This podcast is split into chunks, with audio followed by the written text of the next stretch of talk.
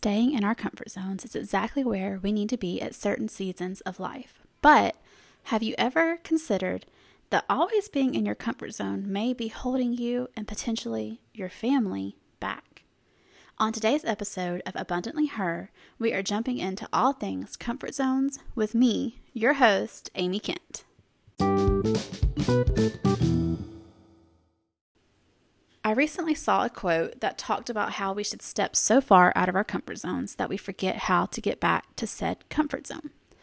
I actually used the quote in a post on social media building up for this podcast episode.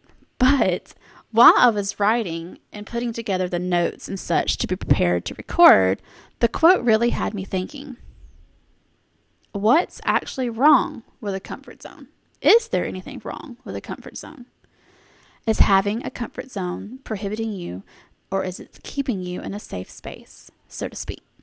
I am not sure that there is anything specifically wrong with a comfort zone. My comfort zone definitely looks a good bit different than yours, I am sure, and my comfort zone changes day to day, week to week, just as yours does, I'm sure. Sometimes I am more concerned about what people think, and that really keeps me from stepping out. Sometimes I am completely uncomfortable with taking a chance on myself or my business. Neither of those things are good. This comfort zone also acts as an almost moral compass, if you think about it. And having morals and holding on to what I believe in, in is definitely a comfort zone, but not one that would necessarily hold me back, or keep me back, or keep my family back, or even my business from growing. The morals type of comfort zone is one that keeps you grounded, one that allows you to have standards, to have pride in yourself. There is absolutely nothing wrong with that. That's actually encouraged. I remember when I was in high school, and even out of high school as a young adult, I was never the type of person who enjoyed going out every night or even every week and drinking and partying with people I didn't know or people I didn't feel comfortable with. Sometimes I would go and only have water, and I would leave in time to get home by midnight, even though I didn't have a curfew. Random people, my friend would make friends with, would make fun of me for not indulging in their quote unquote fun or drinking more than what little I did. One guy, well, we won't call him that. A guy would insinuate that he was an actual man. He was a man child, a boy. I'm sure you know the type. He, of course, was inebriated and made it a point to tell me that I was the most unfun girl in the bar.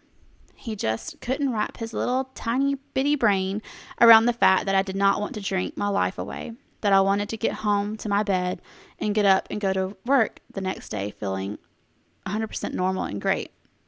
Because I was one of very few of my friends who actually had what they called a big girl job.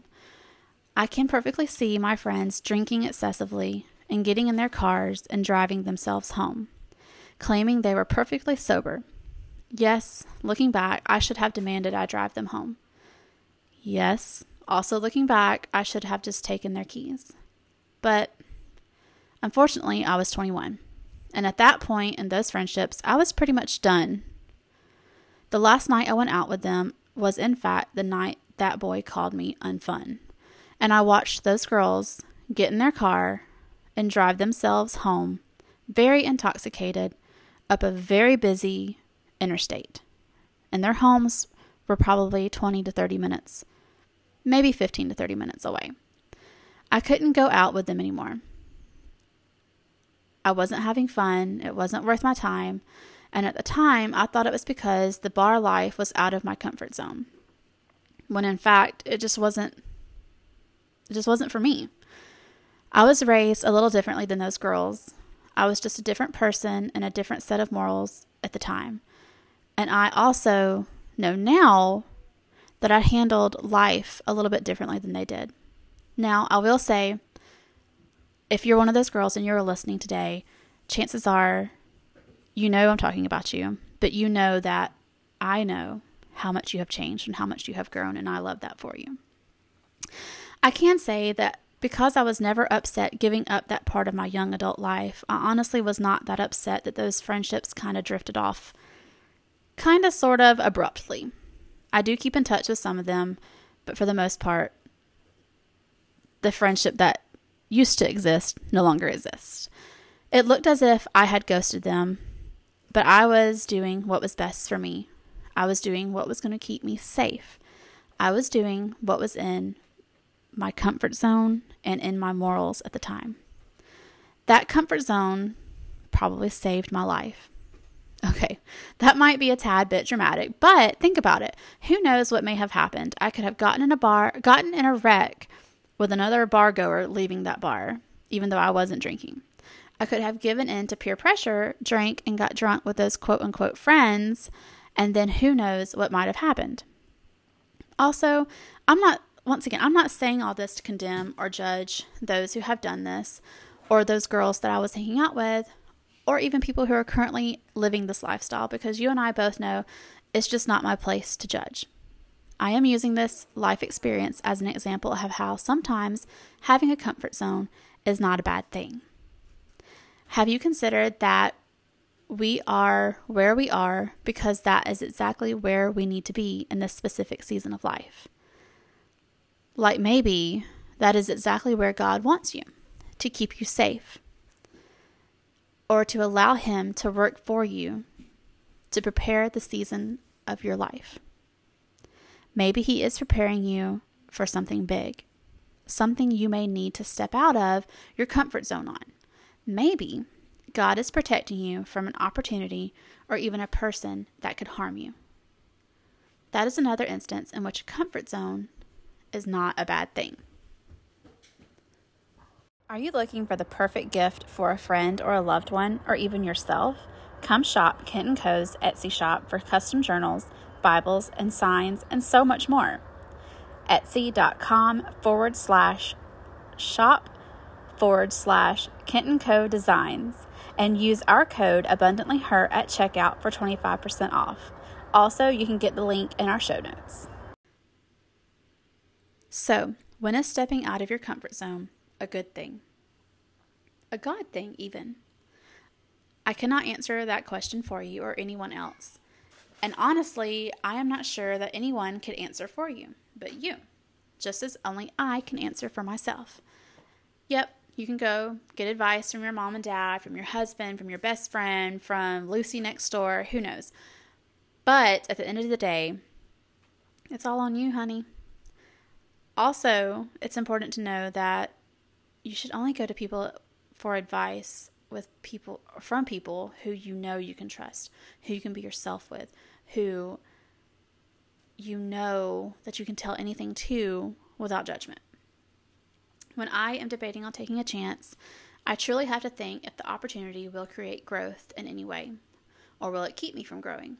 I think that's kind of redundant, but you get what I'm saying. Will it allow me to grow as an individual, as a parent, as a business owner, as a wife? One piece of great advice I received from a fellow business owner is that sometimes we have to make sacrifices if you want to see growth in the long run. And looking back, she just recently told me that a couple weeks ago. And it was actually at an event that she was hosting, who, or the event was actually something that I was participating in that was completely out of my comfort zone. But that quote could honestly apply to so many instances in our lives. I am a firm believer that it is something our children should learn at an early age, stepping out of their comfort zone, maybe as a part of a learning discipline, which, if you think about it, is something many adults, including myself, could practice more. And I don't mean that your children should learn it to the point where you're changing them. I mean that they should learn it in the way that keeps them from worrying about what other people think of them or allowing their nerves to keep them from doing something extremely fun and learning and have making friends. As I have gotten older, I find myself looking for advice from my parents. Robert and Mitzi are crazy wise. And also, my husband, of course, is fairly wise.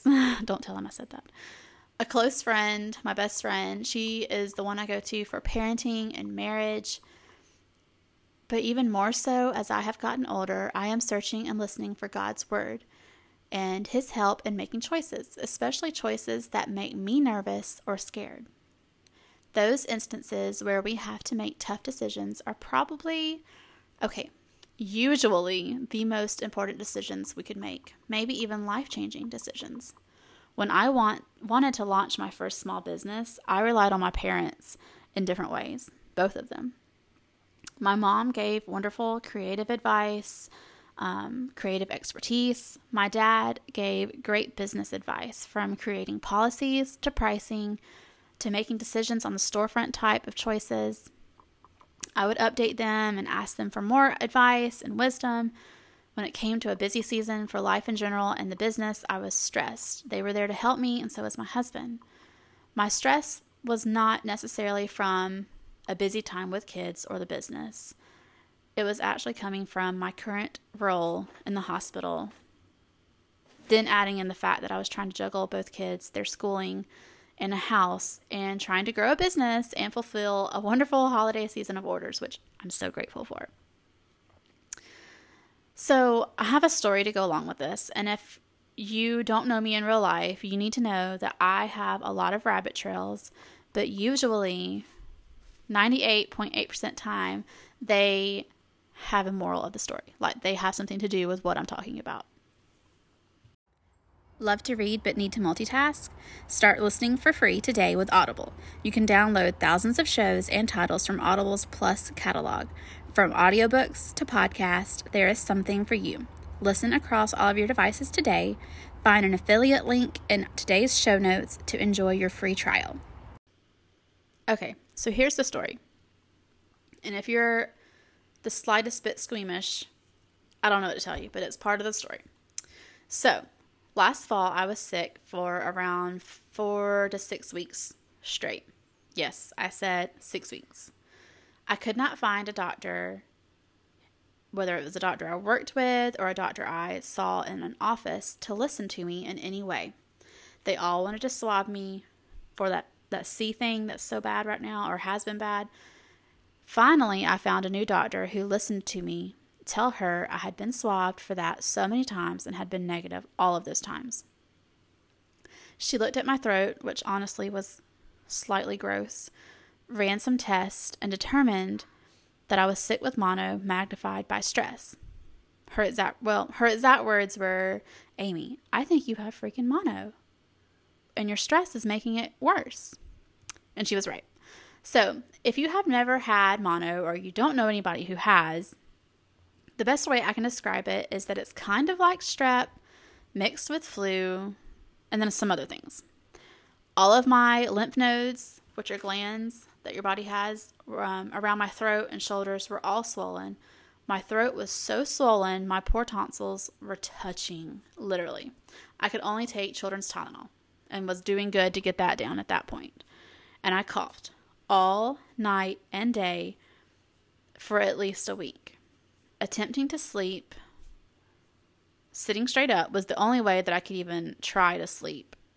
I could hardly get comfortable with that, and I still didn't get any sleep. I think I ran for like a week and a half with like two hours of sleep a night, which is ridiculous. Mono can cause swelling of the spleen, which is pretty important to your blood. And the steroids that I was on was making the bloating and all the swelling in the abdomen worse and extremely painful. Just the other day, I read over the pages in my prayer journal of how I was struggling and looking for God's help in these months. I read over the major incidents that caused my stress at work, and it honestly brought tears to my eyes and just made me very sad during that time of the year,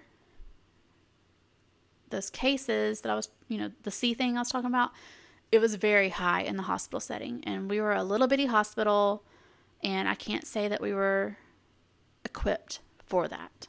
I don't think, I mean, obviously, no hospital was equipped for the impact that that had on their infrastructure. But we were losing teammates that I cared for left and right. We were losing teammates who I thought were really good friends. We were losing to horrible experiences that coming from that were coming from the pandemic we were, in. or we were in. I'm not sure if are we technically in it. I don't know. And then adding in the fact that the interactions with some of our coworkers who were also burdened with compassion fatigue, just as I was, all of that stuff was just, it was just tearing me apart. And it was just putting me in a not, not a good place. At that time, I really felt a pull in my heart. I felt like I needed to jump down to one day a week at the hospital, if even if just for a little bit. And that was super scary to me. I was already in what you call a PRN status, which means I could work as little or as much as I wanted or needed. But I was averaging two days a week, sometimes more when they needed me due to staffing and high acuity of patients. But the reason this made me nervous, obviously, was because I was cutting my pay from the hospital job down again. We all knew or know in this world, it often takes both incomes and then some, especially with inflation and gas prices like they are. But something kept pushing me to make that call, to make the call to my manager and drop down to one day a week. The day I made that call to my then manager, I remember hearing a voice, literally, y'all, like it was yesterday. And you may think I'm crazy. But I remember going out my back door to go get my kids from school and hearing, finally, you're listening to me. You're listening to me. Those words made, made me stop in my tracks. It was like straight out of a movie. I heard the words, and it was like everything went slow motion. I slowly stopped right at my car door. The screen door slowly closed and slammed in like a weird, muted but loud way. I was stunned. I had chills, literally chill bumps. I knew instantly where and who those words came from. I cannot say that I have ever, in all of my years as a believer in Christ, and all of my years on this earth, heard his words, at least not that clearly and in that way. I knew that in that moment I had made the right choice for all the right reasons for all the people, and that my blessings were coming and that He would not allow me to fail. He would not allow my family to suffer. He would show up and He would help me.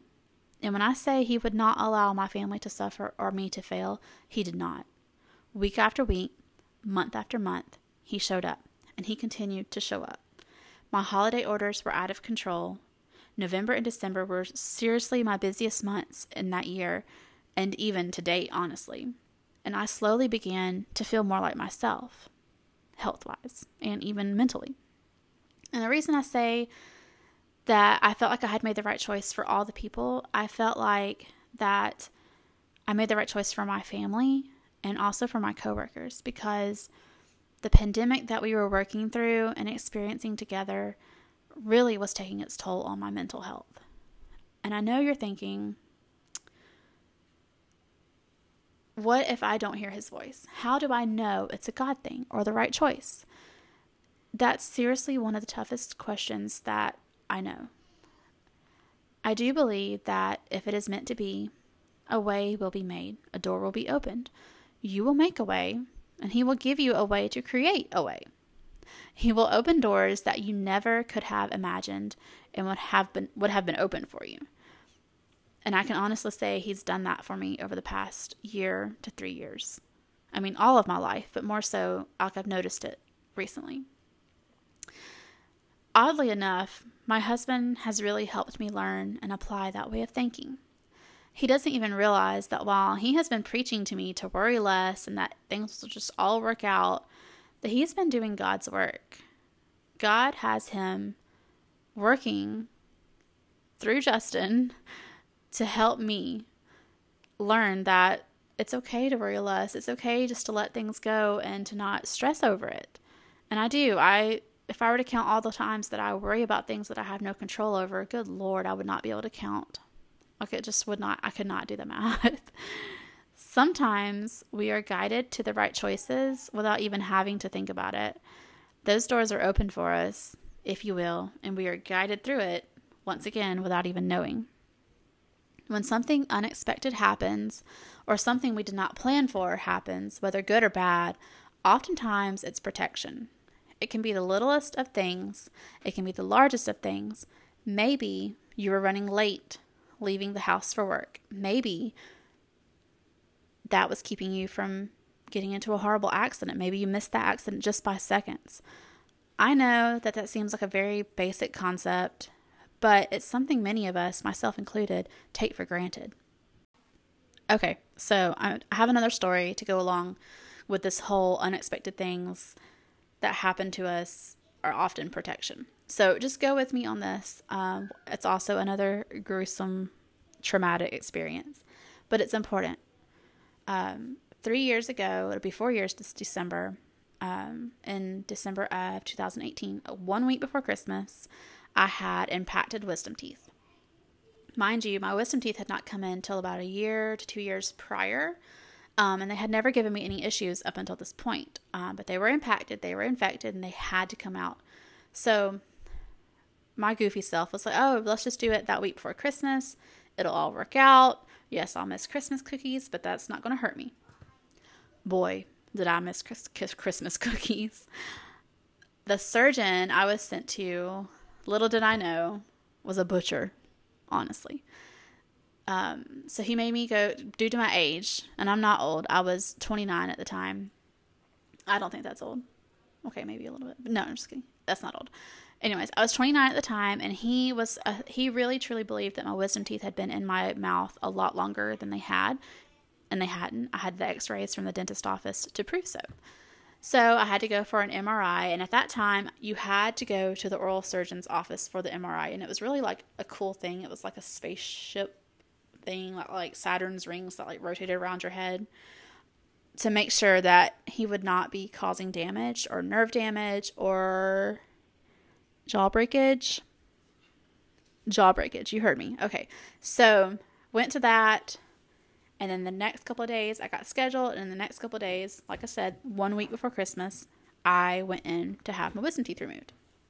And because they were so severely impacted, or just impacted, I don't really think they were severe, um, my health insurance did pay for it. So I had very little out of pocket cost, which makes no difference at this point. Um, I was having a psychedelic dream while I was under, while he was taking my teeth out.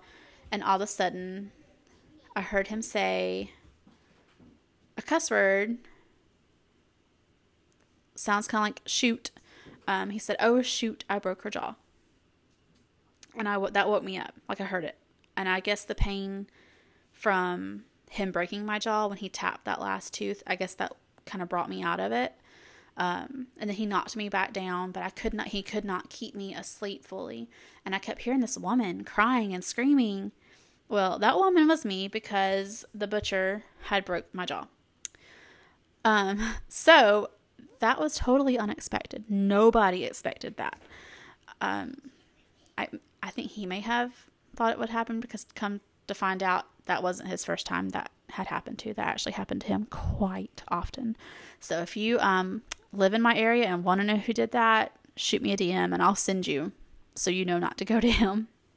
Anyways, so he wired my mouth shut on the spot um, I remember sitting in the post op room after a 30 minute, 45 minute procedure turned into a three and a half hour procedure. Um, I remember sitting in there and I was writing on a piece of paper, I'm going to get fired because I had just had a baby at the beginning of the year. So, you know, my FMLA was not built back up. My PAL time was okay. I was like, writing on the paper, I'm going to get fired. Call my husband. I'm in pain. And when I wrote down I'm in pain, he patted me on the shoulder and he was like, You're not in pain. You're just nauseated. And if I could have cussed him out at that point, I would have. At that point, I was in excruciating pain and I was just bawling. And honestly, my mental health at that time, because I was postpartum, I know it was my MJ was almost a year old, but still, that's still in the postpartum class. I was also depressed and I had anxiety. So when that happened, I was done. Done. Um, and I truly believe, had my parents and my husband not been in my life when that happened, Well, I'm not going to say, but I don't think things would have ended well. So I get home, still in excruciating pain. My mom has to call my um, director of nursing at the time. Well, she's still my director of nursing, but she had to call her and let her know what happened. And they were just all in disbelief, just shocked. So I was out of work for eight weeks. I couldn't eat regular food. I had no energy. You're supposed to be, um, you know, drinking just regularly, like without a straw when you have your wisdom teeth out. Well, I couldn't, so I was drinking through a straw. I had dry sockets on top of the jaw breakage just a hot mess. But so I go through all of that because I live the interstate I have to take to the hospital job is a super busy interstate. I mean, it's not like Atlanta busy, but it's busy. And there are so many accidents on that road, on that interstate, just from my house to there, which is just one exit apart. There were so many accidents and so many bad accidents during that time, I'm not so sure that this wasn't God protecting me from something much worse. And I know, like I said, that's a very basic concept, but think about it. Having my jaw wired shut and losing 40 pounds, which was nice, by the way, but that's not how we want to do that. Having my jaw wired shut and missing out on Christmas and other things. Yes, that's a very basic concept, but I'm here to tell you about it. I could not be here to tell you about anything because who knows, I could have been involved in one of those semi truck vehicle crashes. You just never know anymore. So, I say all that because I think it's important that we stop and remember that sometimes unexpected things are out of our control.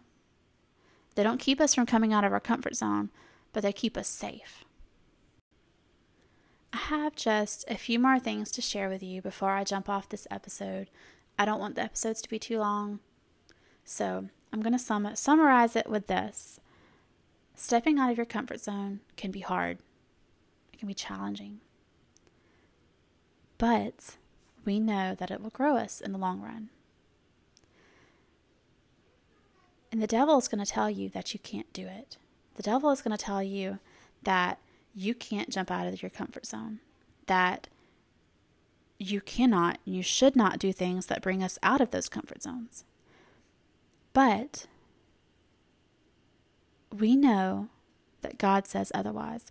We know that God has placed those goals and those those opportunities on our heart for a reason. The devil says no, and we know God says otherwise. God says yes. God may not say yes right away, but we know that in His time, everything's going to work out.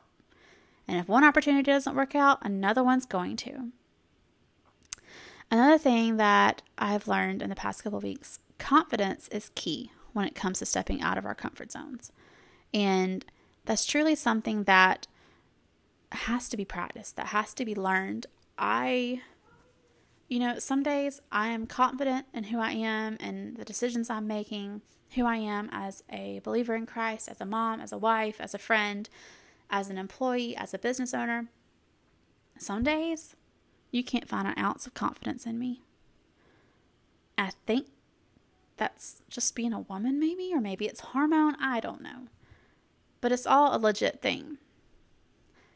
And I really feel like that confidence just plays a huge role in it.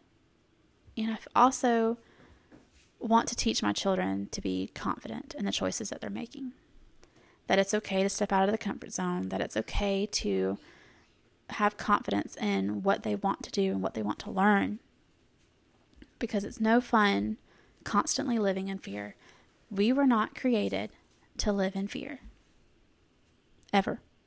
We were created to love, to share love, and to show love, just like Jesus does. Hmm. that's what we should do. You made it. You finished listening to me rattle off random stories and random information, but information that God has placed on my heart to share with you. You made it. You finished. We're done. this episode's over. but in all honesty, I want to thank you. Thank you so much from the bottom of my heart for sticking out this episode and just giving a chance on Abundantly Her.